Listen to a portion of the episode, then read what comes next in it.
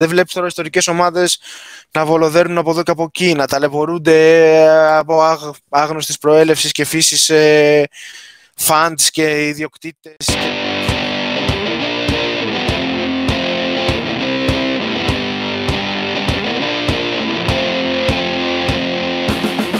Ε, διαβάσαμε το βιβλίο σου και το βρήκαμε πάρα πολύ ενδιαφέρον. Χαίρομαι, σας ευχαριστώ πολύ.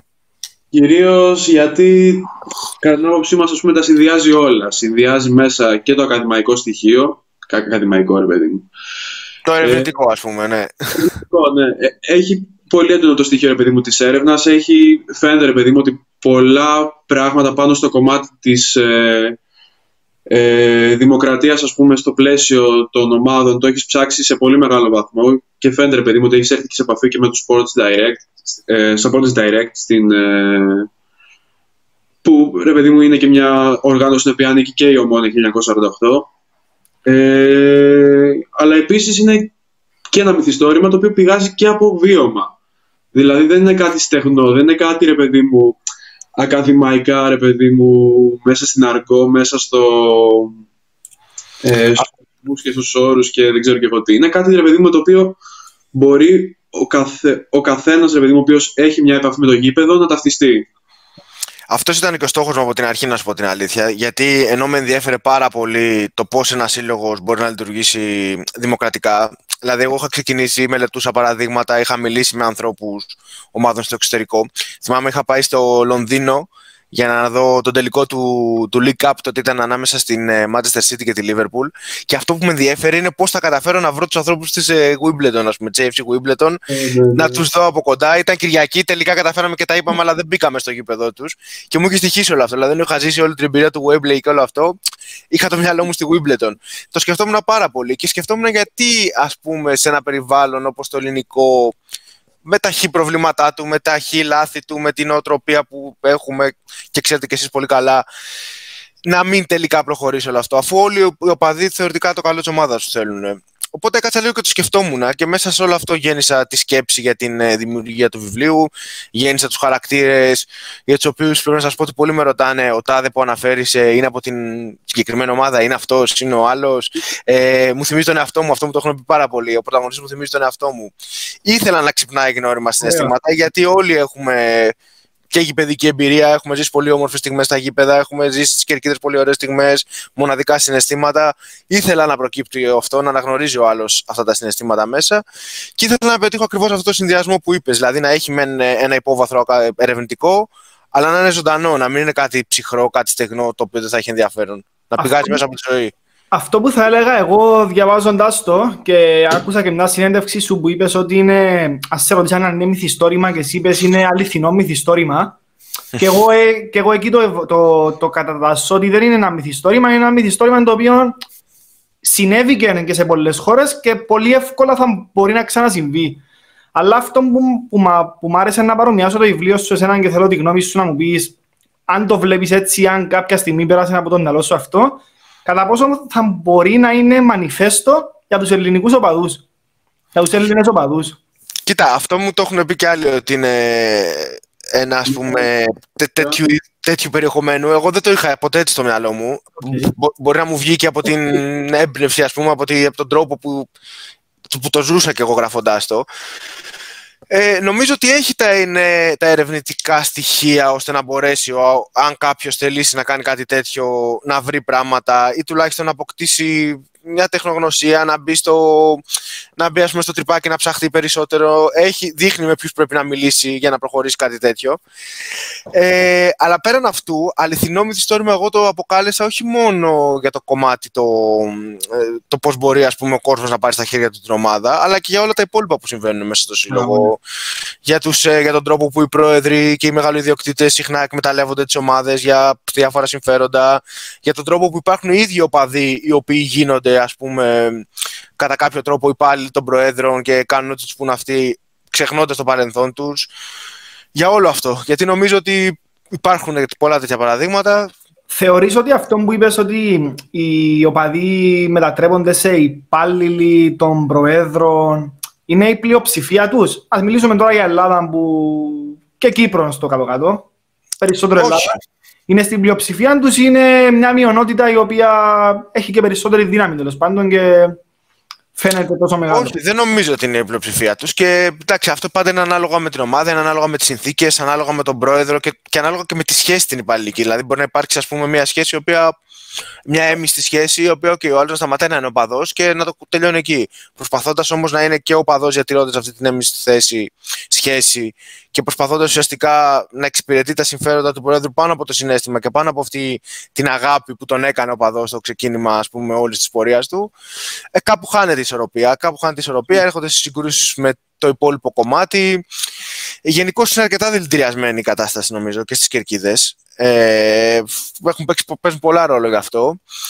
Αλλά ναι, οι συνθήκες αυτές όλες, παρότι υπάρχουν παραδείγματα και υπάρχουν και στιγμές αλληλεγγύης, ωραίες στιγμές από τα πέταλα, πολύ ωραία πράγματα που γίνονται, υπάρχουν και αρκετά παραδείγματα τα οποία δείχνουν ότι ξέρεις, δεν είναι ακριβώς αυτό που όλοι φανταζόμασταν και οραματιζόμασταν όταν νιώθαμε, όταν ζούσαμε τα χρόνια της ε, ας πούμε, αθωότητας. Okay. Πάντως διάβασα το βιβλίο σου και δηλώνω ένοχος διότι στην αρχή προσπαθούσα να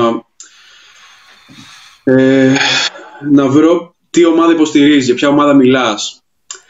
Και στην πορεία διαβάζοντας το βιβλίο συνειδητοποίησα ότι δεν μιλάς για μια συγκεκριμένη ομάδα, αλλά μιλάς, ρε παιδί μου, για βιώματα γενικότερα. Για ναι. συνθήκες, για ε, συνθήκες και έξω από το γήπεδο, για συνθήκες που έχουν να κάνουν με το ποδόσφαιρο, που έχουν να κάνουν με τις ομάδες, που ρε παιδί μου έχει βιώσει ο κάθε φίλαθλος ή ο κάθε οπαδός να συμβαίνουν. Και γι' αυτό πιστεύω, ρε παιδί μου, το, το βιβλίο σου, ας πούμε, έχει ας πούμε, την, ε, το αντίκτυπο που έχει. Διότι δεν ξέρω, αισθάνομαι ότι όλοι ας πούμε, μπορούν να ταυτιστούν με αυτό το πράγμα. Όλοι μπορούν, ρε παιδί μου, να... Δεν είναι κάτι έξω από την κοινωνία. Είναι κάτι, ρε παιδί μου, βαθύτατα, ας πούμε, ριζωμένο στο βίωμα. Μα έτσι δεν είναι και το ποδόσφαιρο ουσιαστικά και το γήπεδο και η κερκίδα και όλα. Δηλαδή, δεν μπορείς να το δεις, νομίζω, εκτός της κοινωνίας, εκτός του κοινωνικού πλαισίου, στο οποίο ας πούμε, το, το συγκεκριμένο ποδόσφαιρο, η συγκεκριμένη οπαδική κουλτούρα εξελίσσεται. Ε, ποτέ εγώ δεν το, δεν το, δεν το ξέκοψα, παρότι ξέρεις υπάρχουν ε, και λόγοι και κάποιοι ας πούμε που το υποστηρίζουν ε, ότι δεν πρέπει να τα συγχαίουμε η κερκίδα είναι διαφορετικό που ρίχνουν αναθέματα στους, σε αυτούς που πηγαίνουν στο γήπεδο ρίχνουν διάφορα τέτοια εγώ ποτέ δεν το, το αποσύνδεσα. Και ξέρω εγώ όπως και εσείς φαντάζομαι πάρα πολύ κόσμο που και στο γήπεδο πάει και το διαρκείας του έχει και φανατικός μπορεί να είναι χωρίς αυτό να σημαίνει ούτε ότι πηγαίνει και πλακώνεται στο ξύλο κάθε Σάββατο ας πούμε ούτε ότι είναι στις κατηγορίες αυτές της λούμπεν που οι περισσότεροι ρίχνουν. Μα ακριβώς, με αφορμή αυτό που 'πες τώρα, εντάξει, να σε ρωτήσω, υποστηρίζεις κάποια ομάδα, Ελλάδα; Ε, εντάξει, όλοι, όλοι δεν υποστηρίζουν κάποια ναι, ομάδα. Ναι. Όλοι μεγαλώσαν κάποια ομάδα. Εντάξει, εγώ το. Εγώ Παναθηναϊκός είμαι, χωρίς αυτό να σημαίνει ότι στο βιβλίο ε, αναφέρομαι στο Παναθηναϊκός σε καμία περίπτωση. Αλλά μεγαλώνοντας και ζώντας ως δημοσιογράφος, δεν ε, ξέρεις. Έμαθα να το βλέπω πολύ αποστασιοποιημένα και αυτή αυτό, αλλά... αν υποστηρίζει μια ομάδα, επειδή οι πλήστοι δημοσιογράφοι σε, σε επίπεδο κυπριακών είτε λένε ότι δεν υποστηρίζουν ομάδα, είτε αποφεύγουν να λένε ποια ομάδα υποστηρίζουν για να μην τους βλέπει ο κόσμος με το μάτι της καχυποψίας και να τους βλέπει πιο αντικειμενικά, που ουσιαστικά στην πλειοψηφία τους, ειδικά στην Κύπρο μιλώντας, δεν είναι και αντικειμενική. Ε, το καταλαβαίνω πάντως να σου πω αυτό, το ότι ναι. αποφεύγουν να πούνε τι ομάδα είναι, γιατί ο κόσμος ε, δεν κοιτάει βαθύτερα. Πολλοί κόσμος κρίνει άμα πεις εσύ ότι είσαι με κάποια ομάδα, μετά ό,τι και αν πεις το λες επειδή υποστηρίζεις αυτή την ομάδα, το οποίο δεν ισχύει. Σωστό, δηλαδή ξέρω και πολλούς δημοσιογράφους οι οποίοι δηλώνουν ξεκάθαρα τι ομάδα είναι και ασκούν κριτική στην ομάδα τους. Δηλαδή δεν είναι... Όχι, ναι, ναι, ναι, σε κανένα περίπτωση, ναι. Με αφορμή αυτό που είπες προηγουμένως ότι αρκετός κόσμος δεν θέλει ή λέει ότι δεν πρέπει να τα συγχύζουμε άλλων ποδόσφαιρο, άλλων κοινωνία κλπ. Θέλω να σχολιάσουμε λίγο τη ρητορική που επέρασε για μένα το πώς το βλέπω ξεκίνησε να περνά από τις ομάδες και μετά το υιοθέτησαν είτε θεληματικά τους είτε άθελα τους αρκετοί οργανωμένοι οπαδοί τη ρητορική του no πολιτικά στο ποδόσφαιρο. Ε, πώς τη βλέπεις, βλέπεις την ότι είναι εγώ να σου πω ότι βλέπω ότι το no politica, το συζητούσαμε και προηγουμένως με, το, με τον Αντώνη, ότι για μένα το no politica είναι πιο πολιτικό από τον άλλον που έχει πολιτική θέση στο γήπεδο. Σωστά. Σωστά. Ε, για μένα δεν νομίζω ότι υπάρχει γενικώ νοπολίτικα σε οποιαδήποτε έκφανση της κοινωνίας. Δηλαδή, ακόμα και αν προσπαθείς να το κρύψεις, είναι πολιτικά. Συμφωνώ πάρα πολύ με αυτό που είπες, ότι ο, ο λόγος που εδώ και εκεί ίσως επιχειρήθηκε να περάσει το νοπολίτικα είναι περισσότερο πολιτικός. Ε, απλά όλο αυτό το νοπολίτικα όταν είχε ξεκινήσει από τους Ιταλούς Ούλτρα, αν θυμάμαι καλά, η πρώτη ήταν τη Σαμπτόρια που προσπάθησαν να το εφαρμόσουν, σε μια εποχή που ήταν πολύ της μόδας στο γήπεδο να βγαίνουν με ακραία σύμβολα προκειμένου να προκαλέσουν περισσότερο. Δηλαδή, όχι επειδή τα, τα αισθανόντουσαν, βγήκε ως, ως ένας τρόπος περισσότερο αθώος από ότι τώρα για να πούνε ότι η ομάδα είναι πάνω απ' όλα. Αλλά όπως έχει εξελιχθεί, συμφωνώ απολύτως μαζί σου. Σε καμία των περιπτώσεων δεν, ε, δεν, δεν, δεν κρύβει αθωότητα μέσα του. Και μιας και φοράς ένα μπλουζάκι των social waste, αυτό το συνδέω. Φαίνεται. αυτό το συνδέω με αυτό που είπε και ο Χρήστος στο, στο τραγούδι του στα, το λένε, ότι όταν το μολύβι συναντάει το χαρτί, πάντα διαλέγει πλευρά. Άρα Ναι, και στο ναι, ναι. ποδόσφαιρο, ο κάθε οπαδός ή κάθε ομάδα έχει μια πλευρά. Είτε αυτή υποδηλώνεται ξεκάθαρα, είτε αυτή αποκρύπτεται μέσα, άλλο, μέσω άλλων πραξιών. Έχει, έχει κάποια πλευρά. Ναι, και κάποια στιγμή αυτό νομίζω θα σε οδηγήσει σε αδιέξοδο. Δηλαδή το να προσπαθείς να το κρύψεις, ε, το να μην παίρνεις θέσεις για πράγματα τα οποία γίνονται, το να συγκαλύπτεις ίσως κάποια άλλα, κάποιες πολιτικές εμπλοκές της ομάδας σου κτλ. Τελικά δεν είναι νοπολιτικά. είναι συγκάλυψη.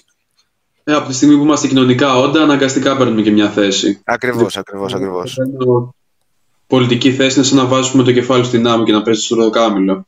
Είναι αυτός ο στίχος στον οποίο αναφέρθηκες πριν, ότι είναι, είναι ξεκάθαρο, δεν γίνεται δηλαδή. Δεν μπορεί να μην. Το να μην έχεις πλευρά σημαίνει ή είσαι ηλίθιος ή απλά εξυπηρετείς άλλα συμφέροντα. Ναι, και αν δεν είσαι και αν προσπαθείς να το κάνεις όντως επειδή θέλεις να κρατήσεις μια απόσταση, ας πούμε, στο τέλος θα κληθείς να, να, να πάρεις. δείξεις τι είσαι. Δεν γίνεται. Σωστό, σωστό. Λοιπόν, ένα από τα βασικά, ρε παιδί μου, στοιχεία τα οποία κρατάω από το βιβλίο σου είναι αυτή η μάχη, αν θες, ανάμεσα στο μοντέρνο ποδόσφαιρο και το ρομαντισμό. Ανάμεσα, ρε παιδί μου, σε όλες αυτές τις ιστορίες, το παιχνίδι για τη φανέλα, ε, τις στιγμές, ρε παιδί μου, που έχουμε ζήσει και μικροί, όλα αυτά τα πράγματα τα οποία, για τα οποία αγαπήσαμε το ποδόσφαιρο και από την άλλη, ας πούμε, ένα ποδόσφαιρο για το οποίο, όπως ας πούμε, το έλεγε και ο κεντρικός ας πούμε, πρωταγωνιστής του βιβλίου, ότι πάω στο γήπεδο, βλέπω τους ποδοσφαιριστές και ούτε με νοιάζει να τους πιάσω μια συζήτηση. Δεν, δεν, με προσε, δεν με προσελκύει καν η εικόνα τους. Το θεωρώ κάτι πολύ ξένο προς εμένα. Ε, και πάνω σε αυτό το πλαίσιο, ας πούμε, ήθελα να σε ρωτήσω ποιες είναι οι στιγμές τις οποίες αγάπησε το ποδόσφαιρο. Τι ήταν αυτό το οποίο σε τράβηξε το ποδόσφαιρο; Είναι και τη μόδας στι μέρες αυτές που έπαιξε πολλά στα social media. Οι Ναι, πέντε ναι, ναι. αυτές. Αυτό, Και αυτό. Μ' άρεσε που είπε τώρα στιγμές γιατί μου την έσπαγε λίγο το ότι ενώ μιλούμε για το ποδόσφαιρο, έναν άκρος ομαδικό συλλογικό άθλημα, εμείς καταφέρναμε και το παίρναμε στο προσωπικό επίπεδο. Ένας παίχτης, ένας τερματοφύλακας, ένας... Ενώ στιγμές ή... Συνέστημα, έχεις δίκιο. Έχεις δίκιο. Τελικά είναι το συνέστημα και οι στιγμές αυτά που σε κάνουν να δένεσαι και να. Δηλαδή, δεν νομίζω ότι δεν θυμάται κάποιος την πρώτη φορά που πήγε γήπεδο και πώς τη θυμάται, ας πούμε. Δηλαδή, εγώ τη θυμάμαι σαν να είναι ταινία. ε, εντάξει, νομίζω ότι οι εμπειρίες έχουν να κάνουν, έρχονται κυρίω εμένα με το, τον πατέρα μου, ας πούμε, ο οποίος ε, με πήγε στο γήπεδο, με μίλησε. Μου έβαλε τώρα ένα πιτσιρικάς μια βίντεο κασέτα του Diego Maradona, ας πούμε, και μου έλεγε πράγματα και, και χάθηκα. Ε, όλοι νομίζω έχουν κάτι τέτοιο πάντα ως background. Εντάξει, υπάρχουν και αυτοί βέβαια που προέρχονται από περιβάλλοντα μη ποδοσφαιρικά και μαθαίνουν να λατρεύουν το ποδόσφαιρο βγαίνοντας έξω, παίζοντας με τους φίλους σου. Όλο αυτό όταν είσαι μικρός, ας πούμε, εγώ θυμάμαι με το Μουντιάλ το 98 που διαλέγαμε μια ομάδα και παίζαμε και πανηγυρίζαμε. Και δηλαδή σιγά σιγά χτίζεται αυτή η σχέση, την ερωτεύεσαι. Αν, αν δεν μπορείς να συνεχίσεις, αν δεν μπορείς να παίζεις, το, το θαυμάζεις απ' έξω ως παρατηρητής, μπαίνεις μέσα ως παρατηρητής, το λατρεύεις συνδέεσαι μαζί του. Ε, νομίζω ότι είναι πολλά τα, τα συναισθήματα. Είναι οι πρώτες, οι πρώτες φορές στο γήπεδο, είναι το, η διαδικασία όλη αυτή που, της ομαδικότητας, η τσακωμή, η, ο τρόπος που το βιώναμε ως πιτσιρικάδες και που δεν υπήρχαν τότε πολύ τα PlayStation και όλα αυτά. Στείναμε δύο πέτρες, παίζαμε με δοκάρια, τσακωνόμασταν για το αν είναι out πολύ ψηλά ή αν δεν είναι. Ξέρεις, όλα αυτά νομίζω οδηγούν σιγά σιγά σε μια σχέση η οποία χτίζεται και τελικά καταλήγει να σημαδεύει όλη τη ζωή. Ακριβώς συμφωνώ απόλυτα μαζί σου και εμένα είναι ε, αυτό που είπα προηγουμένως, ότι δεν θα μπορούσα να με ρωτήσει κάποιος γιατί αγαπάς το ποδόσφαιρο, να του πω λόγω κάποιου παίχτη. Είναι, είναι ένα μακροχρόνιο ταξίδι το οποίο ε, κάθε μέρα, κάθε στιγμή που ζεις, χτίζεις πάνω και μεγαλώνει. Είναι κάτι, είναι μια στιγμή ούτε δύο στιγμές ή ένας παίχτης. Έτσι ακριβώς. Και για μένα παίζει ρόλο και το γήπεδο. Δηλαδή, θυμάμαι, επειδή εγώ μεγάλωσα στην επαρχία, το, το να έρθω ας πούμε, στην Αθήνα για να πάω στο γήπεδο ήταν πολύ μεγάλο πράγμα για μένα. Ή το, το, το να δω έναν αγώνα στη τηλεόραση και να ήταν γεμάτο, να είχε κόσμο και από τις δύο ομάδες, όλη αυτή, αυτή η ζεστασιά και αυτό το συνέστημα που βγάζει το γήπεδο. Εντάξει, είναι πάρα πολύ δυνατό νομίζω. Ναι, τουλάχιστον, ναι. τουλάχιστον για εμάς τους τρεις. Ακριβώ. Ε, νομίζω για το, η πλειοψηφία των, των οπαδών. Ναι, και, και όχι μόνο των οπαδών. Και το φιλάθλο. Και το φιλάθλο. Εκεί που θέλω να καταλήξω είναι ότι τελικά στις μέρες μας ε, η μεγαλύτερη μάχη που ουσιαστικά θα πρέπει να δοθεί είναι στο να επανοικιοποιηθούμε αυτές τις ε, στιγμές. Δηλαδή το ποδόσφαιρο να σταματήσει να είναι κάτι το, κάτι το στεγνό, κάτι το fast food και να είναι κάτι το αγνό, κάτι το ε, οργανικό το οποίο να πηγάζει από μέσα από την ίδια την... Ε, από το, από το, για το ποδόσφαιρο, για το ποδόσφαιρο, για, για, για τους οπαδούς, για την ομάδα, για, για όλα. Κοίτα, νομίζω ότι ακόμα και τώρα, εγώ είμαι της άποψης ότι ε, από τη στιγμή που, όπως έλεγε ο χρόνο μίσος, δεν μπορείς να αλλάξεις το σύστημα, μην αφήσεις το σύστημα να αλλάξει εσένα. Ο καθένας μέσα του μπορεί να βρει μικρές στιγμές ε, συναισθηματισμού και σχέσεις με το ποδόσφαιρο όπως ήταν παλιότερα στις πιο ρομαντικές εποχές του. Σίγουρα δεν είναι εύκολο αυτή τη στιγμή όπως έχει γίνει η κατάσταση να, να αλλάξει όλο αυτό γιατί πλέον είναι μια ολόκληρη βιομηχανία, σε αντιμετωπίζει ως πελάτη, σου προσφέρει και υπηρεσίες θεάτρου, κινηματογράφου. Και ο παδός Αλλά... είναι καταναλωτής. Ο παδός... Ναι, ναι, ναι, ναι, είναι καταναλωτής. Είναι καταναλωτής. Αλλά νομίζω ότι είναι στο χέρι του καθένα ξεχωριστά ως ατομικότητας και ως συλλογικότητας να κερδίσει χαμένο έδαφος και να μην αφήσει αυτούς τους δεσμούς να χαθούν. Τώρα αυτό τη σύνδεση που έκανατε με το παρελθόν και το που ήρθαμε τώρα, πιστεύεις ότι και αυτή, αυτό που είπε ο Αντώνης ότι το να σταματήσει το ποδόσφαιρο πλέον να είναι ένα fast food χρειάζεται περισσότερη συλλογικότητα και περισσότερη ανάμειξη του οπαδού στο ίδιο το άθλημα. Ε, πιστεύεις ότι οι συλλόγοι λαϊκής βάσης και, και οι ομάδες λαϊκής βάσης ήταν κάτι που απλά ήταν στο παρελθόν ή θεωρείς ότι είναι το μέλλον του ποδοσφαίρου; Όχι, όχι, σίγουρα θεωρώ ότι είναι το μέλλον του ποδοσφαίρου και όπως είναι και η κατάσταση με την, με, με την οικονομική πραγματικότητα, με τον τρόπο που λειτουργούν οι ομάδες, που βλέπεις ότι χρεοκοπούν πάρα πολύ συχνά, πολύ περισσότερο από ό,τι ας πούμε στο παρελθόν. Ε, νομίζω ότι και για να επανέλθει η χαμένη σχέση με το, με το άθλημα και για να νιώσει ο κόσμος ότι του ανήκει, είναι το μέλλον, όπως το είπες. Και θεωρώ ότι, καταρχάς να διευκρινίσουμε ότι όταν μιλάμε για οπαδούς, δεν μιλάμε μόνο για οργανωμένους οπαδούς, έτσι. Ο οπαδός είναι ο πατέρας του που πάει με το παιδάκι στο γήπεδο, είναι ο παππούς που κόβει από τη σύνταξη για να έχει διαρκείας. Όλοι αυτοί οι οπαδοί θεωρούνται. Την ομα... τη, τη, τη, μία ομάδα έχουν μάθει να αγαπούν. Απλά είναι δύσκολο να περάσει τη συνείδηση του κόσμου αυτό. Εσείς το έχετε καταφέρει, αλλά... Το καταφέραμε στην κλίμακα που το καταφέραμε, αλλά στην ευρύτερη κοινωνία δεν είναι τόσο αποδεκτό. Δηλαδή, ναι, ναι. φαινόμαστε πολύ λόγω των... αλλά είμαστε λίγοι ουσιαστικά στα δεδομένα της Κύπρου πάλι. Και βλέπεις ότι και τα παθήματα δεν γίνονται μαθήματα. Δηλαδή, βλέπεις ομάδες να φαλυρίζουν, να διαλύονται και τελικά αυτό που επικρατεί τι είναι η, η αναζήτηση ενός άλλου μεγάλου επενδυτή, ο οποίος για όσο αυτό θε, αυτός θέλει και για όποιους λόγους αυτός θέλει μπορεί να βάζει χρήματα, ε, οι εμφύλοι στις τάξεις των οπαδών, δεν... Είναι σχετικά δύσκολο, είναι απογοητευτικό, αλλά δεν νομίζω ότι είναι ακάτορθωτο. Και ειδικά σε ομάδες οι οποίες έχουν έτσι μια κοινωνική βάση από πίσω τους να τη στηρίζει, σε κάποιες ομάδες της επαρχίας, ας πούμε, εγώ θα ήθελα πάρα πολύ να το δω να, να δοκιμάζεται, νομίζω ότι θα μπορούσε να δουλέψει. Okay. Ε, Τώρα θα σε ρωτήσω κάτι που είναι πιο... Θα συζητήσουμε κάτι που είναι πιο προσωπικό, γιατί είδα, είδα τον ντοκιμένταρι που έκανες σε αυτήν την μικρή ιστορία για, το, για τη Ράγιο Βαλεκάνο. Ναι.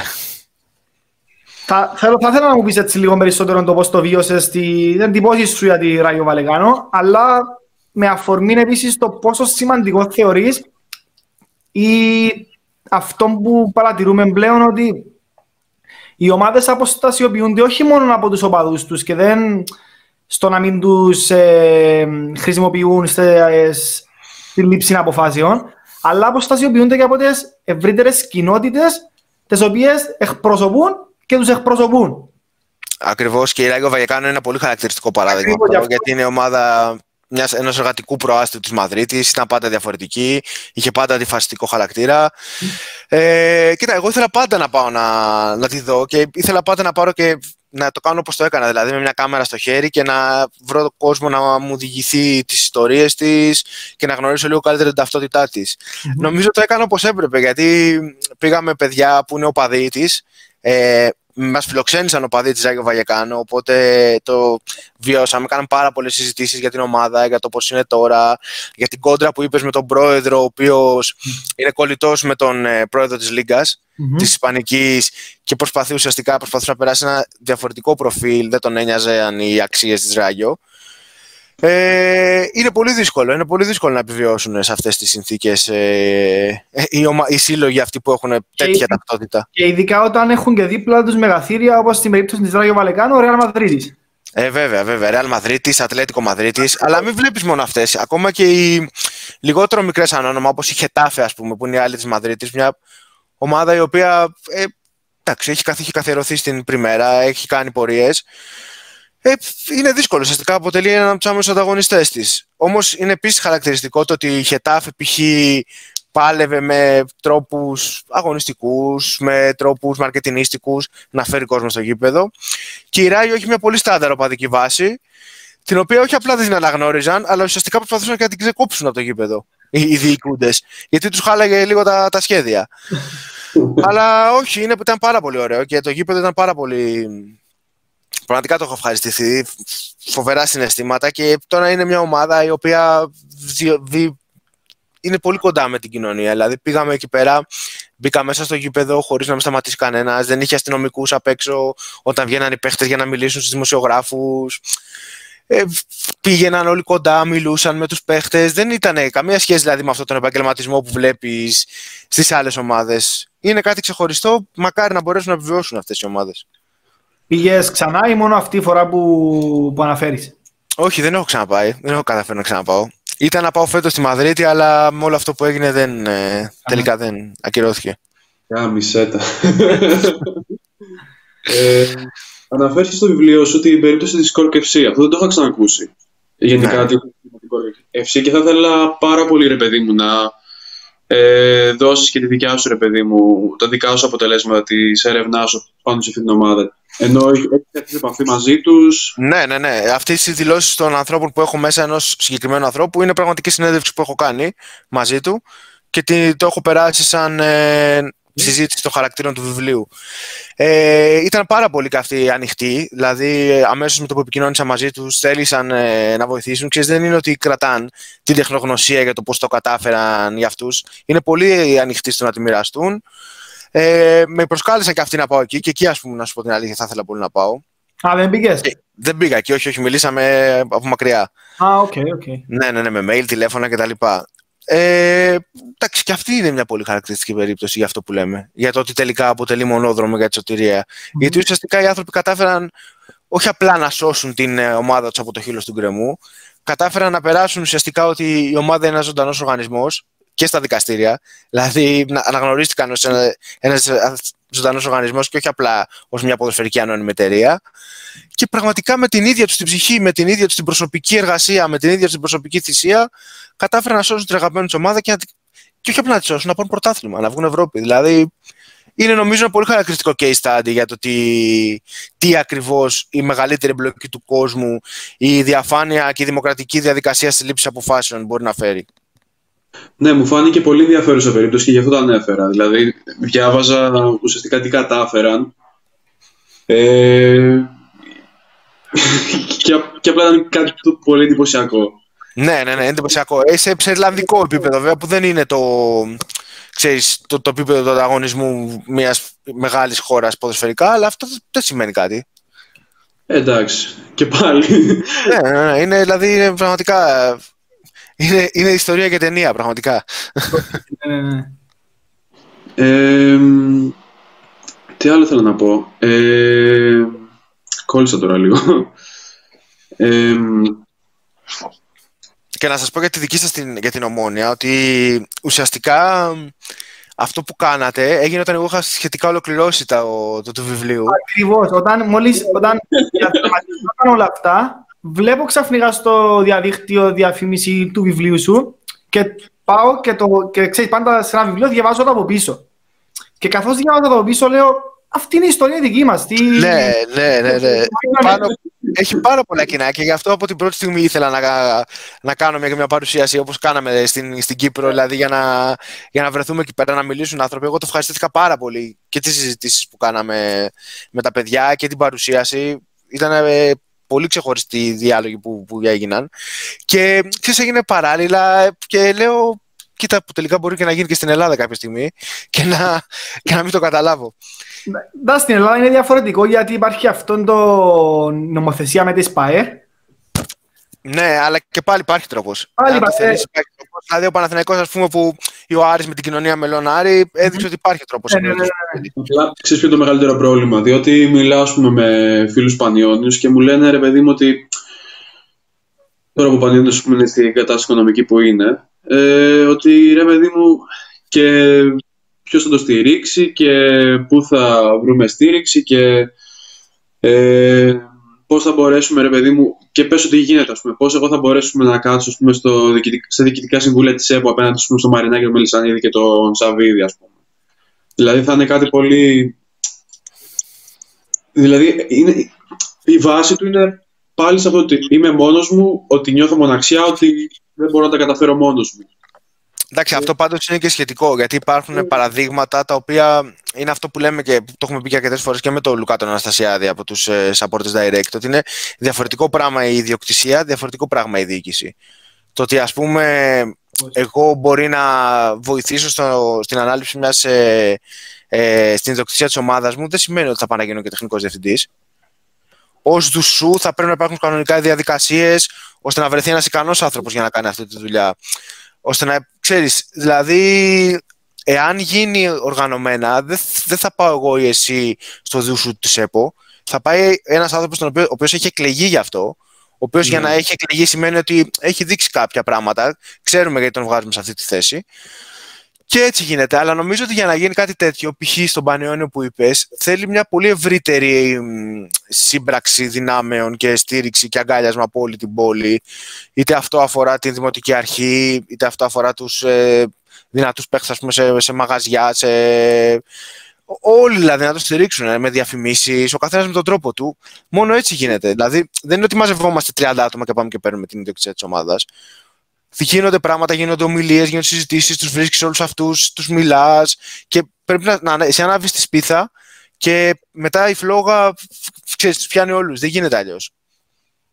Πραγματικά, ναι. Και εγώ το, το ανέφερα και από μια άλλη άποψη, ρε παιδί μου, το ότι ε, διαβάζω το βιβλίο σου ένιωσα ξέρεις, αυτό, το, αυτό το συνέστημα μέσα μου, το ότι ξέρεις, δεν είσαι μόνος, ότι υπάρχει από πίσω, ρε παιδί μου, το Supporters Direct, υπάρχουν από πίσω πόσες ομάδες, οι οποίες ε, είναι διατεθειμένες να μοιραστούν τεχνογνωσία, να μοιραστούν γνώση, να μοιραστούν εμπειρίες, να μοιραστούν ρε παιδί μου βιώματα, να μοιραστούν όλα όσα ρε παιδί μου έχουν καταφέρει. Και ότι Αυτό ακριβώς.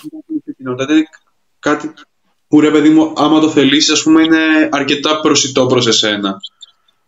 Αυτό ακριβώς δεν είναι όπως να ξεκινούσες πριν 10 χρόνια να το κάνεις. Πλέον είναι τελείως διαφορετικά. Μπορείς να δεις και για ποιο λόγο δεν έχουν ε, πετύχει κάποιες προσπάθειες. Μπορείς να δεις διαφορετικά μοντέλα και διοίκησης και ιδιοκτησίας και το πώς διαχειρίζονται τα μέλη, το πώς ε, γίνονται τα συμβούλια, οι ψηφοφορίες και όλα αυτά. Μπορείς να μιλήσεις με πάρα πολύ κόσμο που μπορεί να σε βοηθήσει με τεχνογνωσία. Σίγουρα οι supporters direct είναι κάτι ένα πολύ μεγάλο πράγμα για να, για να κάνεις στην αρχή. Είναι τελείως διαφορετικές πλέον συνθήκες, νομίζω, σε περίπτωση που αποφασιστεί να γίνει κάτι τέτοιο σοβαρά και με συνέπεια. Ακριβώς γιατί πλέον υπάρχουν παραδείγματα τα οποία μπορείς είτε να συζητήσεις μαζί τους για να πάρεις ιδέες, είτε για να. Δεν μου αρέσει να. είτε αφορά το ποδόσφαιρο, είτε την κοινωνία να κάνουμε copy-paste, είτε πολιτικές, είτε, είτε καταστάσει αλλά υπάρχει κάπου να ξεκινήσεις κάτι να δεις και να χτίσει επάνω του για να προχωρήσεις παρακάτω. Ακριβώς. Και να το φέρεις στα δικά σου μεγέθη και στις δικές σου ιδιαιτερότητες, ας πούμε. Γιατί κάθε κοινωνία είναι διαφορετική. Δεν μπορείς να πάει να πεις εσύ ότι θα κάνω εγώ ό,τι έκανα ας πούμε, στην Αγγλία ή ό,τι έκαναν ε, στην, ε, στη Γερμανία, γιατί δεν γίνεται. Είναι διαφορετική η κουλτούρα. Ακριβώς, ακριβώς. Αλλά νομίζω ότι μπορείς να ξεσηκώσεις μερικά πράγματα από εδώ, μερικά από εκεί. Στο ιδεατό μοντέλο που εγώ, ας πούμε, περιέγραψα στο βιβλίο, αυτό έκανα. Δηλαδή, πήρα κάποια πράγματα που τα κάνουν στη Γερμανία και είναι περισσότερο κοντά σε εμάς. Είδα κάποια πράγματα που τα κάνουν στην Ιρλανδία, η Cork City. Και μέσα από όλο αυτό και με την Wimbledon και τα λοιπά και όλες τις υπόλοιπες, έκανα μια σύνθεση και κατέληξα σε ένα μοντέλο που θεώρησε ότι μπορεί να εφαρμοστεί στην Ελλάδα. Και το πιο βασικό είναι διάλογος. Διάλογος και με τον κόσμο που είναι άμεσα εμπλεκόμενος, με τον κόσμο που επηρεάζεται άμεσα μέσω συνελεύσεων, μέσω διάφορων πραγμάτων. Γιατί εσύ ουσιαστικά απλά είσαι ένας άνθρωπος με την ιδέα και στο τέλος της ημέρας μπορεί η ιδέα σου να, να νικηθεί όταν βγεις στον κόσμο και κάνεις ένα διάλογο. Μπορεί αυτό το πλάνο που έχεις εσύ στο μυαλό σου, μιλώντας με τον κόσμο, να διαμορφωθείς σε κάτι εντελώς διαφορετικό που εσύ δεν το έχεις κάνει στο μυαλό σου. Σίγουρα, σίγουρα. Ακριβώς όπως το λες. Και είναι και μια μάχη η οποία δίνεται καθημερινά. Δηλαδή, μπορεί από τη μια μέρα στην άλλη να προκύψει μια κλίκα η οποία την έχει βάλει κάποιος και να θέλει να ρίξει τη διοίκησή σου. Ή μπορεί κάποιοι να σταματήσουν να πιστεύουν στο όραμα. Πρέπει συνεχώς να τους κάνεις να πιστεύουν στο όραμα. Πρέπει συνεχώς να τους δείχνεις ότι γίνονται πράγματα, ότι δεν είναι όλο αυτό για τα μάτια του κόσμου. Είναι σύνθετη διαδικασία, είναι πολύ σύνθετη, δεν το συζητώ. Είναι, είναι, είναι, αλλά ναι, όπως είπες και εσύ, νομίζω ότι πλέον σε κάποιες καταστάσεις ίσως είναι και μονόδρομος. Τουλά... Είναι... Τουλάχιστον αξίζει να δοκιμαστεί. Δηλαδή, βλέπεις τώρα ιστορικές ομάδες να βολοδέρνουν από εδώ και από εκεί, να ταλαιπωρούνται από άγνωστης προέλευσης και φύσης ε, και ιδιοκτήτες και ψεύτικες υποσχέσεις. Δεν ξέρω. Νομίζω ότι κάποια στιγμή ίσως πρέπει τελικά να αντιδράσουμε με αυτόν τον τρόπο. Είναι σε κάποιο αυτό που Όπως η Μπέρι, η ναι, ναι, ναι, ναι, ναι. Σε κάποια στιγμή θα είναι, θα είναι, γι' αυτόν είπα και πριν ότι ίσως είναι το μέλλον. Γιατί σε κάποια στιγμή για τους οπαδούς, γιατί αυτοί, αυτοί συντηρούν το ποδόσφαιρο στο τέλος της ημέρας. Θα και είναι για, Ακριβώς και όπως είπες για την Πέρι, δηλαδή το ότι το βλέπεις στην Αγγλία ότι τα τελευταία χρόνια έχουν αρχίσει και το πιστεύουν τόσο πολύ, έστω σε χαμηλότερες κατηγορίες, έστω, έστω μόνο και μόνο όταν φτάνουν στο αδιέξοδο και βλέπουν ότι δεν υπάρχει άλλη λύση πέρα του να φτιάξουν ένα supporters trust και να διαχειριστεί αυτό τις μέρες του συλλόγου. Αλλά απ' την άλλη έχεις και την AFC Wimbledon που όχι απλά κατάφερε να, να αναγεννηθεί από τις τάχτες, αλλά έφτιαξε και γήπεδο. Δηλαδή δείχνουν, δείχνουν πράγματα, δείχνουν πράγματα και ότι δεν σημαίνει ότι, το, ότι λειτουργείς τεχνικά με τέτοια διοίκηση. Το αντίθετο, μπορεί να λειτουργήσει πάρα πολύ επαγγελματικά να, και να, η διοίκηση και η ιδιοκτησία να είναι το δίκτυο, το δίκτυο ασφαλείας που δεν υπάρχει στις άλλες περιπτώσεις. Αυτό ότι πρέπει να καταρριφθεί αυτός ο μύθος ότι ρομαντισμός και, και στήριξη και να ακολουθώ τι αρχές και τα ιδανικά τους που πρεσβεύει ο σύλλογος ότι δεν είναι συμβατό με τον επαγγελματισμό. Είναι δύο διαφορετικά πράγματα. Μπορώ να είμαι επαγγελματίας και ταυτόχρονα να είμαι και ρομαντικός στο ποδόσφαιρο. Έτσι, έτσι ακριβώς. Άλλο το διοικητικό, άλλο το τεχνικό ας πούμε, κομμάτι όπω.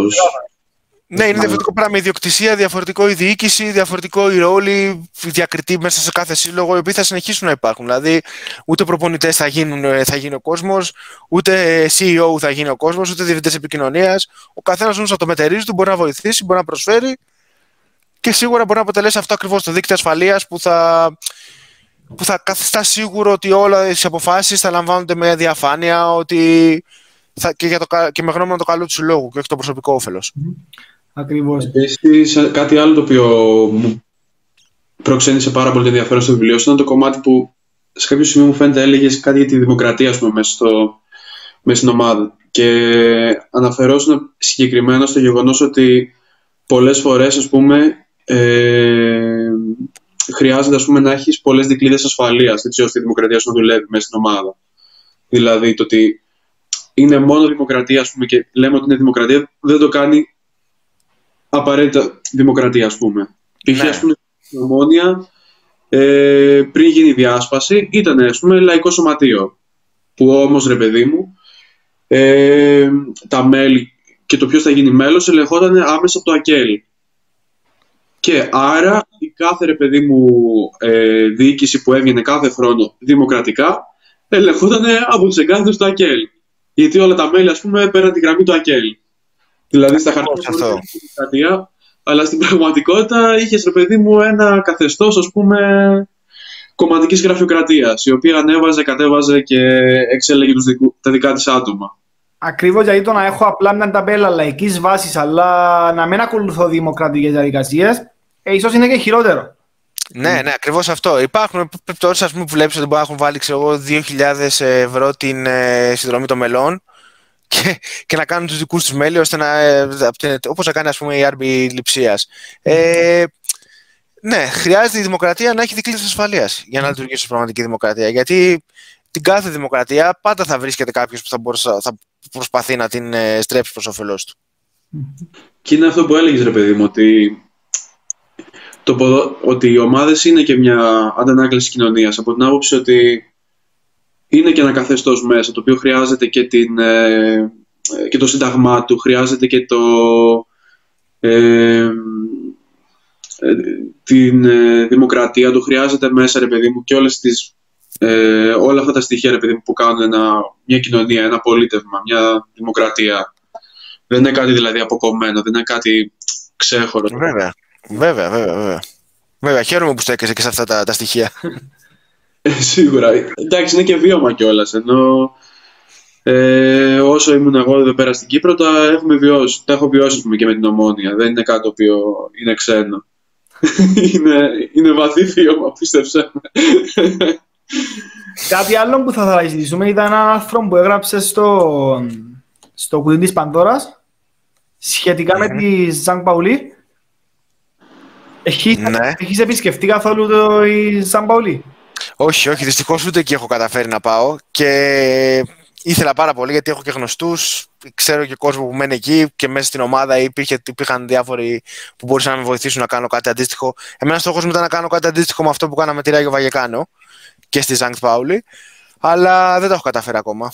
Και εγώ είχα την τύχη να πάω δύο φορές και θέλω να συζητήσουμε αυτό γιατί για μένα η Σαν Παουλή είναι, είναι ένα φαινόμενο.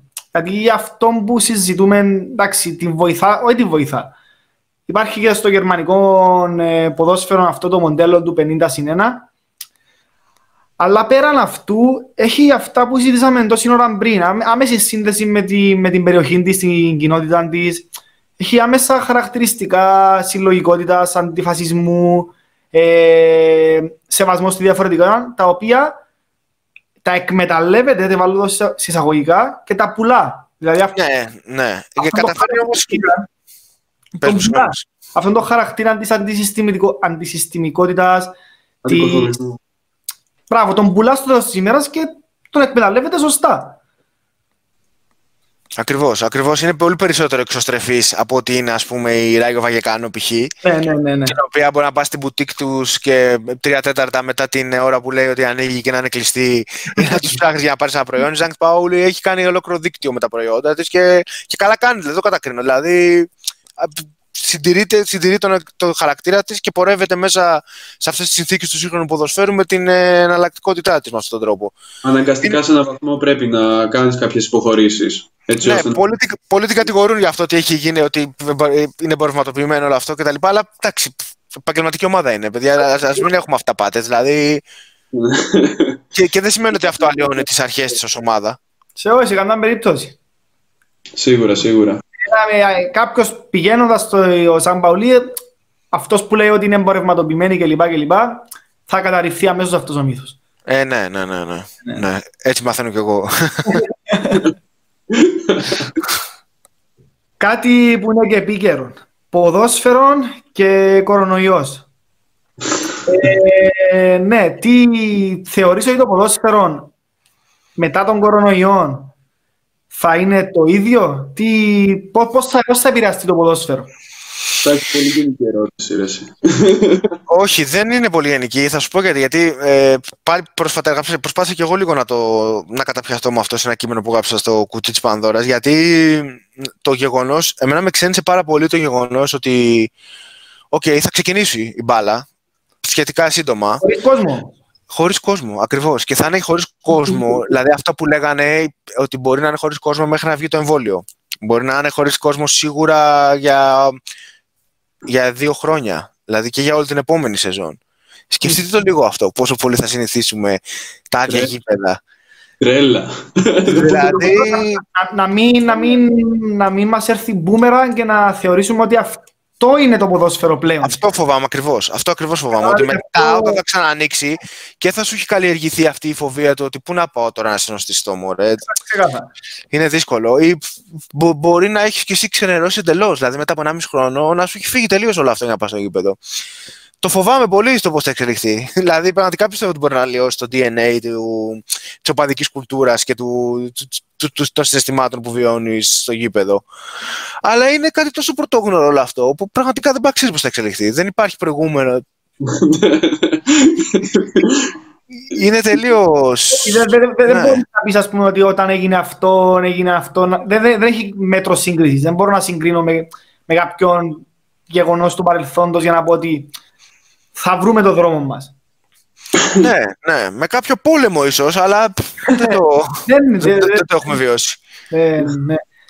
Και αυτό που πες με τον πόλεμο, διάβασα επειδή τώρα εγώ μένω Ολλανδία, σπουδάζω Άμστερνταμ, διάβασα προ, προχθές ότι η Ολλανδική Εντελβάης αποφάσισε ότι δεν θα γίνει πρωτάθλητη φέτος. Α, ναι, ναι, ναι, το Ολλανδικό πρωτάθλημα. Ναι, ναι, ναι. Ε, ναι. Τώρα μετά το δεύτερο παγκόσμιο πόλεμο δεν θα γίνει πρωτάθλητη. Μα ναι, ναι, ναι, ναι, ναι. Είναι, είναι αυτό, είναι συνθήκες πολύ πρωτόγνωρες. Να σου πω όμως και καλύτερα.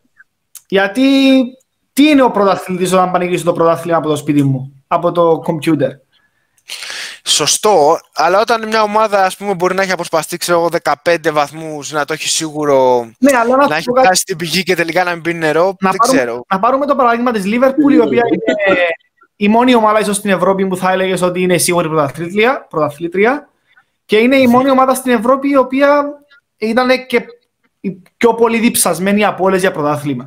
Τη Liverpool σκεφτόμουν εγώ όταν σου είπα αυτό. Το να της πεις αύριο της Liverpool, ξέρεις, παίρνεις πρωτάθλημα, θα είναι πρωτάθλημα στο τέλος της ημέρας. Ναι, ναι, εντάξει, έχει, έχει. Καταλαβαίνω το, το σκεπτικό σου και σίγουρα έχει νόημα, αλλά δεν ξέρω, πραγματικά δεν ξέρω. ε, έχουν δίκιο και οι μεν και οι δε σε αυτή την περίπτωση. Ο καθένας έχει τη δική του σκοπιά. Δεν ξέρω. Είναι πολύ. Αλλά επίσης και το αυτό που το ότι πιέζει η UEFA και η FIFA να ολοκληρωθούν όλα τα πρωταθλήματα και να παίξουν κτλ. Ξέρεις, και αυτό επίσης δεν είναι. Ε, κρύβει τους κινδύνους του. Mm-hmm. Δηλαδή τώρα υπάρχουν ποδοσφαιριστές που λένε ότι ξέρεις, εγώ έχω τη γυναίκα μου έγκυο στο σπίτι. Δεν θέλω να πάω να προπονούμε και να πέφτω πάνω στους άλλους και να κάνουμε tackling και να ερχόμαστε τόσο κοντά. Γιατί δεν ξέρεις. Δεν ξέρεις δεν ξέρεις τι έχει κάνει ο άλλος. Ε, υπάρχουν όμως και άλλοι παίχτες που τους που τους έχουν κοπεί μισθοί, γιατί ξέρεις αυτό το ότι οι ποδοσφαιριστές ε, ζουν πλουσιοπάροχα είναι ένα πολύ μικρό ποσοστό. Ναι, και στην ναι. Ελλάδα, κυρίως ε, τον τελευταίο χρόνο, ζουν ένα βασικό μισθό, τον οποίο και αυτόν δεν τους τον δίνουν. Όταν ο άλλος του έχουν κοπεί τα πάντα, είναι ποδοσφαιριστής, ζει από αυτό και βλέπει ότι τον άλλο μήνα μπορεί να μην έχει χρήματα πλέον στον νίκη του, ε, θα θέλει να πάει να παίξει για να ξαναπληρωθεί.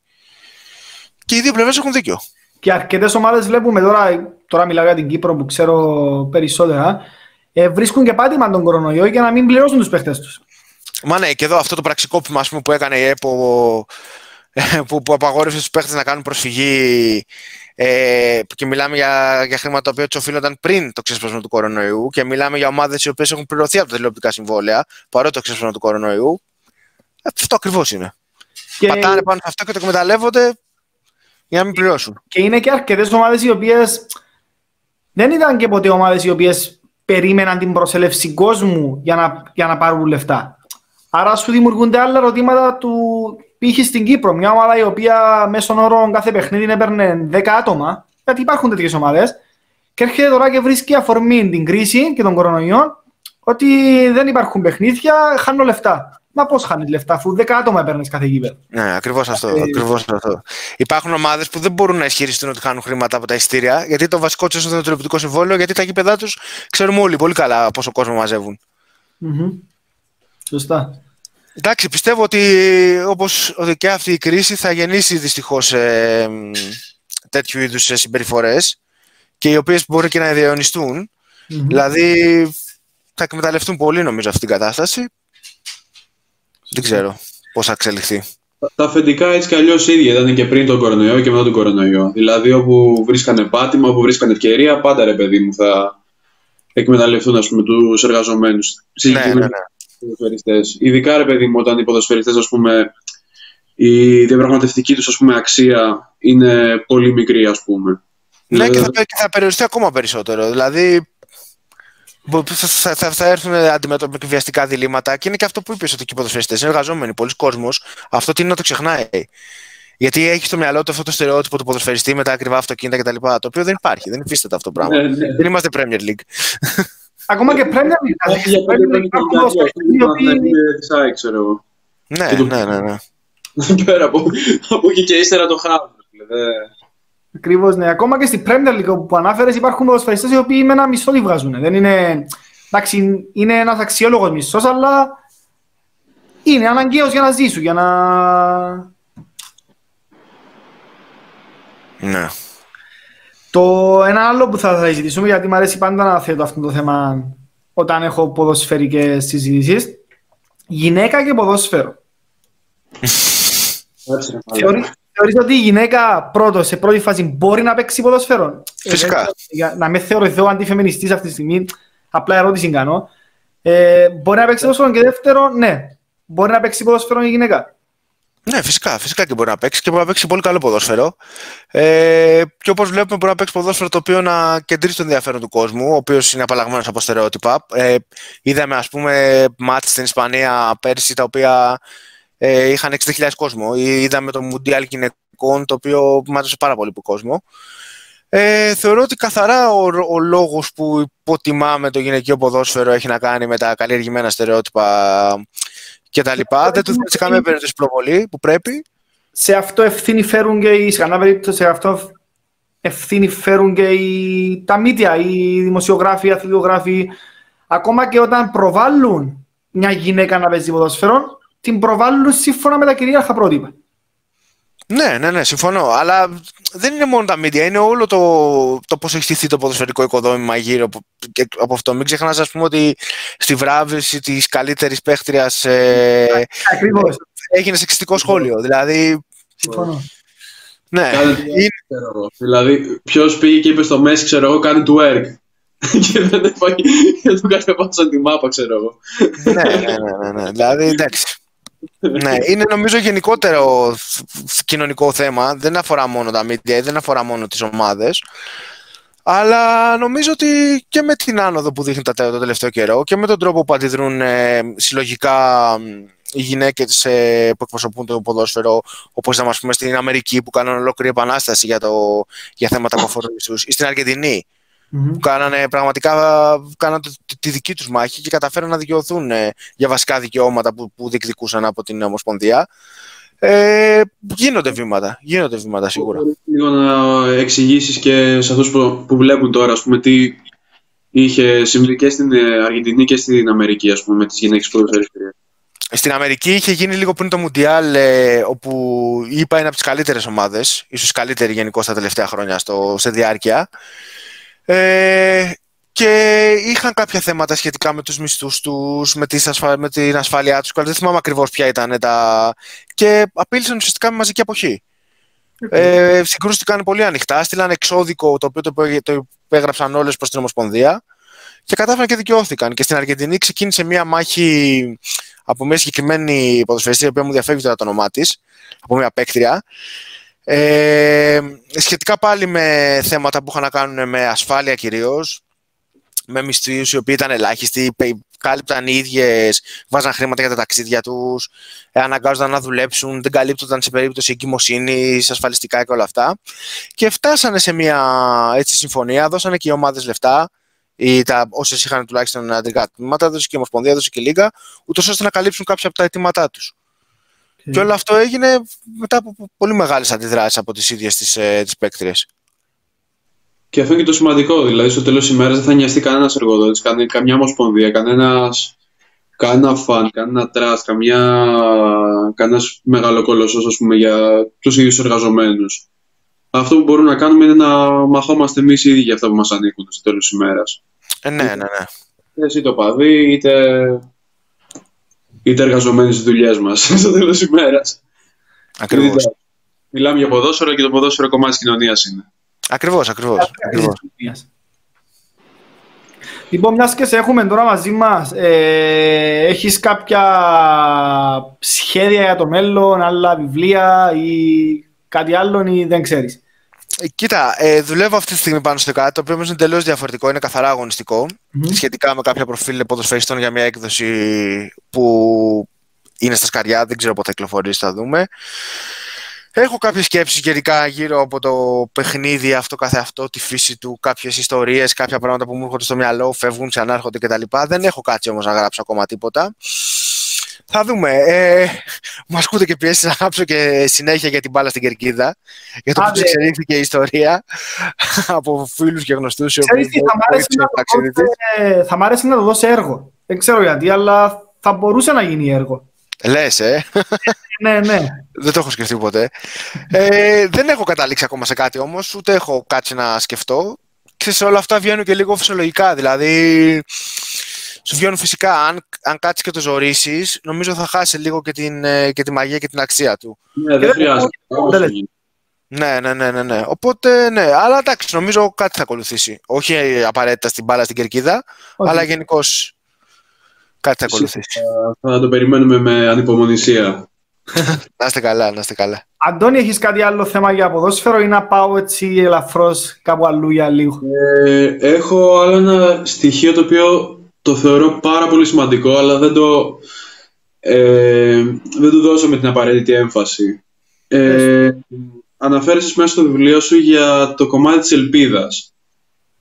Ότι, και πιο συγκεκριμένα, ότι έρχεται ο μεγάλος, ρε παιδί μου, επενδυτής ο Αμερικάνος και αυτό που κάνει, ρε παιδί μου, είναι αμέσως μια καμπάνια και, η οποία παίρνει την ελπίδα, ας πούμε, στους ε, ότι θα φέρει χρήματα, θα φέρει μεταγραφές, θα φέρει επενδύσεις, θα φέρει χορηγίες, θα φέρει το ένα, θα φέρει το άλλο. Θα ενδυναμώσει την ομάδα. Και η ομάδα, ρε παιδί μου, από εκεί που ήταν ε, στα μέσα της βαθμολογίας, ψηλοδιάφορη, ψηλό, δεν ξέρω και εγώ τι, ξαφνικά, ας πούμε, αποκτά ένα momentum όσον αφορά τον κόσμο. Και αυτό είναι το κομμάτι της ελπίδας, το οποίο πολλοί από τους επενδυτές φέρνουν στην ομάδα. Και είναι και το κομμάτι με το οποίο ρε παιδί μου, Πώς να το πω. Δηλαδή, εμείς στην Ομόνια το έχουμε βιώσει αυτό πάρα πολύ, ρε παιδί μου, με το κόμμα στην αρχή του, στην αρχή του χρόνου. Το οποίο έλεγε ε, φέτος θα είναι αλλιώς. Φέτος εμείς θα κάνουμε καινούργια πράγματα. Φέτος δεν θα είναι όπως πέρυσι. Και ουσιαστικά στο τέλος της ημέρας αυτό που έκανε ήταν ε, πάλι μια τρύπα στο νερό. Δηλαδή, ε. καμία αλλαγή. Ουσιαστικά η ελπίδα λειτουργεί αποτρεπτικά όσον αφορά τον αγώνα. Σε αυτές τις περιπτώσεις. Ακριβώς. Και το παρατηρώ και πάρα πολύ και με άτομα δηλαδή που μιλάμε τώρα, ε, τα οποία στηρίζουν την εταιρεία ε, της Ομόνιας, την, το καινούργιο ρε παιδί μου έκτρωμα το οποίο δημιουργήθηκε. και παρατηρώ πάρα πολύ αυτό το κομμάτι ρε φίλε, της ελπίδας, ότι είναι κάπως σαν το τυράκι. Ότι το, το απλό ρε παιδί μου, ο άλλος σε ένα, πάνω σε ένα σπάγκο και ένα σκηνή και σε ένα σπάγκο και ένα. και ένα, ναι. και ένα καλάμι. Και συντρέχει, ας πούμε, πίσω από την ελπίδα. Αλλά ποτέ ρε παιδί μου αυτό το πράγμα δεν, ε, δεν σημαίνει κάτι ουσιαστικό. Είναι πάντα κάτι πλασματικό. Είναι πάντα κάτι το οποίο ω σκοπό έχει ναι. Να, σε κάνει, να, σε κάνει να κυνηγάς ναι, ναι, ναι, και, να, και να ελέγχει με αυτόν τον τρόπο. Ε, ναι, ουσιαστικά αυτό προσπάθησα και εγώ λίγο να, να δείξω ότι την ελπίδα τη δημιουργείς μόνος σου. Ακριβώς. Ότι η ελπίδα που σου φέρνουν ε, κάθε φορά και σου λένε είναι εκτός το ότι είναι φτιαχτή, ας πούμε, ότι είναι μασκαρεμένη. Ε, σε βάθος χρόνου δεν λειτουργεί θετικά και ουσιαστικά αυτό που σου κάνει κακό στον αγώνα περιορίζει τον αγώνα και σε κάνει να πιστεύεις σε κάτι το οποίο δεν εξαρτάται από σένα. Και θετικά να λειτουργήσει, θα λειτουργήσει. Από τη χάνει και πέφτει στα βράχια. Και θετικά να λειτουργήσει, θα λειτουργήσει για ένα μικρό χρονικό διάστημα, για ένα-δύο χρόνια και μετά Αυτό, θα στη διαλούπα. Ακριβώς, ακριβώς. Στην περίπτωση της Ομόνιας κρατούσε τρει τρεις μήνες. μετά η ομάδα. Όχι, είχε και περίοδους στα τελευταία 20 χρόνια που, ας πούμε, όταν πήραμε πρωτάθλημα. Που πήρε έτσι ένα-δύο χρόνια αυτόν το... η καλή αγωνιστική πορεία και μετά ξανά στα χρέη. Ε, νομίζω οι περισσότεροι οπαδοί έχουν κουραστεί πια να ελπίζουν. Όχι, ναι, ναι, ναι. Δηλαδή από ένα σημείο και μετά κάθε χρόνο ελπίζεις, ελπίζεις, ελπίζεις. Είναι και το σε κάθε ομάδα. Δηλαδή και στον Πανιόνιο το βλέπω. Το είδα και στο ντοκιμαντέρ του Netflix με τη Sunderland. Ναι, ναι, ναι, ναι. Δηλαδή στη δεύτερη σεζόν που παρουσιαζόταν η ελπίδα και στο τέλος της ημέρας πάλι στα βράχια ας πούμε, καταλήξαν γιατί δεν ήταν κάτι ουσιαστικό, ήταν απλά ένα PR trick στο τέλος της ημέρας. Ε, και εκεί που θέλω να καταλήξω, ρε παιδί μου, είναι στο γεγονός ότι ας πούμε πολλές φορές ε, όλο αυτό το πλαίσιο της ελπίδας, όλο αυτό το πλαίσιο, ρε παιδί μου, του να... Όλο αυτό το πλαίσιο της ελπίδας ουσιαστικά ανζωπηρώνει αυτή την αντίληψη ότι θα έρθει ας πούμε, ο άλλος, ο, ο επιχειρηματίας, ο μεγάλος, ο δεν ξέρω και εγώ τι, ο οποίος θα σε σώσει, ο μηχανής θεός. Ναι, ναι, ναι. ναι. Μα αυτό είναι και μια ευρύτερη αντίληψη που έχουμε ως κοινωνία ότι ξέρεις, θα πάω μια φορά κάθε πέντε χρόνια να ψηφίσω και θα αλλάξουν τα πράγματα για μένα. Είναι, είναι μόνο σου θα αλλάξει. Η οποία σε αποτρέπει από το να πάρεις εσύ ο ίδιος ρε παιδί μου τις τύχες στα χέρια σου. Και να τις δράσει, η οποία χρειάζεται να κάνεις για να πάει η ομάδα σου μπροστά. Παρόλο που και εσύ και ο ίδιος το ξέρεις. Ακριβώς, ακριβώς αυτό. Ακριβώς αυτό. Και το οποίο και έχει και στο βιβλίο αφορά την ομάδα και ο τρόπος που, που είναι γραμμένο και τα λοιπά, αλλά νομίζω ότι έχει αντανακλάται παντού αυτό το πράγμα. Πραγματικά, εντάξει, δεν, δεν ξέρω. Ε, πρέπει να πω ότι το βιβλίο που έγραψες είναι σε πολλά μέρη, ας πούμε, το νιώθω πάρα πολύ close to home. Αυτό είναι ένα αληθινό μυθιστόρημα. Είναι... Χαίρομαι πολύ. Είναι πραγματικά πάρα πολύ αληθινό και οποιοδήποτε ρε παιδί μου που έχει κάποια βιώματα το γήπεδο το διαβάσει θα δει πάρα πολλά πράγματα μέσα με τα οποία ταυτίζεται πάρα πολύ. Και είναι βιώματα τα οποία είναι βαθιά στο πετσί τους, με χαραγμένα. Ναι, ναι. Είναι πάρα πολύ αληθινό, πάρα πολύ, πάρα πολύ γήινο, ε, αλλά παράλληλα μέσα έχει και την ελπίδα. Όχι αυτή την ελπίδα που λέγαμε, ρε παιδί μου, με το όχι, όχι, όχι. Την ελπίδα στις δυνάμεις μας. Την ελπίδα που φτιάχνεις μόνος σου. Ακριβώς. Και, και ακριβώς. Και είναι και αυτό, ρε παιδί μου, το ότι δίνει και το αίσθημα της αλληλεγγύης, ότι υπάρχουν και άλλοι σαν εσένα. Και υπάρχουν και άλλα, ας πούμε, case studies και πειράματα τα οποία έχουν πετύχει και έχουν καταφέρει πράγματα. Και ότι δεν είναι μια χαμένη μάχη, αλλά είναι μια μάχη πολλά υποσχόμενη για το μέλλον. Mm-hmm. Και είναι μια μάχη η οποία αξίζει να τη δώσουμε. Εγώ αυτό κρατάω. Ε, βέβαια, ναι, ναι, ναι. ναι. Νομίζω το... Χαίρομαι που το βιώνεις έτσι. Σίγουρα. Πολύ καλό βιβλίο, μπράβο. Ε, κάτι τελευταίο πριν να κλείσουμε. Κάτι τελευταίο πριν να κλείσουμε θα θέλω να πω. Μ' ακούς; Ναι, ναι, σε ακούω. Λοιπόν, κάτι τελευταίο, ε, επειδή ξέρω παρακολουθώντας ε, ότι είστε και σε έχω χάσει τώρα λίγο. Δεν υπάρχει ένα καλή σύνδεση. Δεν ξέρω αυτή η δικιά μου ή η δικιά σας. Ε... Νομίζω ότι. Σε ακούμε τώρα, σε ακούμε. Μ' ακούτε; Ναι, ναι, ναι.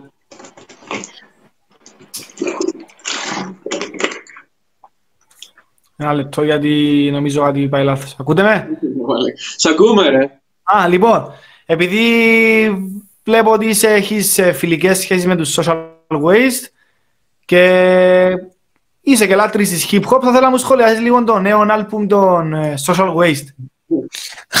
Λάτρης της hip hop δεν είμαι, να σου πω την αλήθεια. Έχω πολύ επιλεγμένα πράγματα από hip hop. Επειδή έγραψες δύο-τρία άρθρα για hip hop καλύτερα. Ναι, ναι, ναι, ναι, έχω κάποια που μου αρέσουν πάρα πολύ, δηλαδή, αλλά από το του rock είμαι. Αλλά σίγουρα έχω ακούσματα και ως μικρός και τώρα που μου αρέσουν πάρα πολύ. Η hip hop και social waste είναι ένα από αυτά. Ε, με μου άρεσε πολύ ο καινούριο δίσκος. Μου άρεσε κάποια κομμάτια, τα θεωρώ ιδιαίτερα συγκινητικά, όπως το τσιφλίκι, ας πούμε, και μουσικά και σαν στίχους. Ε, νομίζω ότι τα παιδιά συνεχίζουν να εξελίσσονται πάρα πολύ και μουσικά και στοιχουργικά. Προσφέρουν κάτι τελείως διαφορετικό δείχνουν ότι το hip hop ε, όπως πρέπει να είναι, πρέπει να έχει λόγο, πρέπει να είναι αυτό που πες και πριν ε, όταν το χαρτί συναντά το μολύβι, ε, πρέπει να παίρνει θέση απέναντι στην κοινωνία. Και χαίρομαι πάρα πολύ γι' αυτό, γιατί κρατάνε, μένουν πάντα πιστοί στις αξίες τους, είναι αυτά που λένε ακριβώς τα, τα κάνουν και στην καθημερινότητά τους, αν τους γνωρίζεις, δηλαδή είναι παιδιά τα οποία ε, ε, η ζωή τους αντανακλά αυτά που λένε στο, στους στίχους και χαίρομαι πάρα πολύ που υπάρχουν τέτοια συγκροτήματα που κρατάνε ψηλά την, ε, τη σημαία του, του hip hop και της μουσικής γενικότερα. Αυτό και εγώ πίστευα για Social Waste ότι είναι, κρατούν το hip hop εκεί που πρέπει να είναι, να έχει λόγο, να έχει άποψη και αυτό, αυτό που λένε και ήδη ουσιαστικά πέραν του ότι είναι ένα μουσικό συγκρότημα είναι και ένα project πολιτικό. Ναι. Στο να δούμε πώς λειτουργούν, όπως μια ομάδα λειτουργά αυτοργανωμένα, δημοκρατικά από τα κάτω, πώς μπορεί να λειτουργήσει και μια συλλογικότητα, ένας μουσικός συγκρότημα χωρίς μάνατζερ, χωρίς, χωρίς διαφημίσεις, χωρίς όλα αυτά που προωθά σήμερα η μουσική βιομηχανία. Ναι, ναι, ναι, κινούνται εκτός βιομηχανίας και παρόλα αυτά καταφέρνουν και κάνουν, γεμίζουν τους χώρους με τις συναυλίες τους. Έχουν πολύ μεγάλο αντίκτυπο, νομίζω, στον κόσμο. Ε, εντάξει, νομίζω ότι ναι, είναι ένα κοινωνικό φαινόμενο πλέον. Ναι, ναι, είναι, είναι ακριβώς. Και αυτό που μου αρέσει πάρα πολύ social waste είναι το γεγονός ότι είναι από τις λίγες μπάντες, ρε παιδί μου, στις οποίες διαβάζοντας τους τοίχου τους, ας πούμε, θα ψάξω και θα βρω πράγματα τα οποία μέχρι πρώτη δεν ήξερα. Θα μου διευρύνει, ρε παιδί μου, κατά κάποιο τρόπο τους ορίζοντέ μου. Σίγουρα, σίγουρα, σίγουρα. Για εξεγέρσεις, για επαναστάτες, για. Και προσωπικότητες γενικότερα από, το, από την τέχνη, όχι μόνο την πολιτική, και από την τέχνη. Είναι, είναι πολύ. Χρόνο μίσιο από αυτούς τον έμαθα. Να σου τι ήταν το ερέθισμα να ψάξω για να διαβάσω βιβλίο του Χρονιμίσιου. Και πολλοί κόσμοι νομίζω και αυτό είναι πολύ μεγάλο. Το θεωρώ πάρα πολύ σημαντικό. Πάρα πολύ σημαντικό. Και είναι αυτό ρε παιδί μου, ότι η τέχνη ας πούμε έχει αυτή τη δύναμη και πραγματικά χαίρομαι ρε παιδί μου που υπάρχει μια τέτοια πάντα πούμε, στην ελλαδα Ε, Αντώνη, έχουμε κάτι άλλο ή να κλείσουμε; Ε, αξίζει να αναφέρουμε ότι όποτε θες να έρθεις στην Κύπρο εννοείται είσαι φιλόξενος ρε παιδί μου να το κάνεις αυτό το πράγμα. Να είστε καλά. Παιδί μου, όποτε θες στείλε μήνυμα, θα... Οτιδήποτε σου με χρειαστείς, όποτε θες να έρθεις, είμαστε ανοιχτοί σε όλα, δεν, ε, δεν τίθεται καν, ας πούμε, θέμα. Ευχαριστώ πολύ και μακάρι να, όταν φτιάξουν όλα να μπορέσετε και εσείς να έρθετε να πάμε μαζί σε μια συναυλία των social waste και να κάτσουμε μετά να συζητήσουμε για όλα, να τα πούμε κανονικά όπως πρέπει. Εννοείται, εννοείται, εννοείται. Ευχαριστώ πάρα πολύ για τον χρόνο σου. Ευχαριστώ και εγώ, παιδιά. Ευχαριστώ για την πρόσκληση. Ε, καλή συνέχεια σε ό,τι κάνεις και... Ναι, καλή συνέχεια. Να είστε καλά, να είστε καλά. Καλή συνέχεια. Αγώνες. Γεια χαρά. Γεια χαρά.